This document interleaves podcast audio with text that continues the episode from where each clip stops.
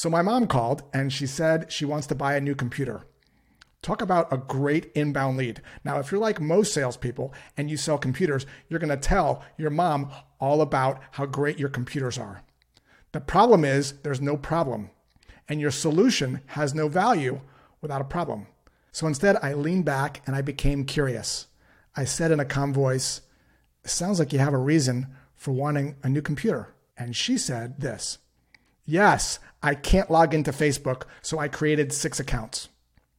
It turns out that my mom doesn't want a new computer. What she really wants is a password manager. The computer was a solution masquerading as a problem. This happens in B2B sales all the time. The prospect says, Do you have a TPS report?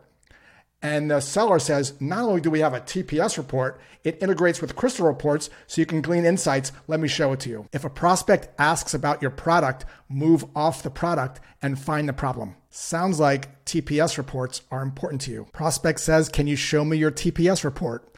Lean back and be curious. I'd be glad to.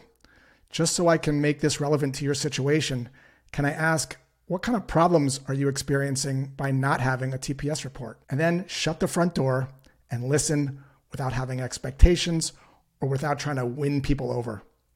If there's nothing to solve for, there's no need for a solution. You can't lose a sale you never had.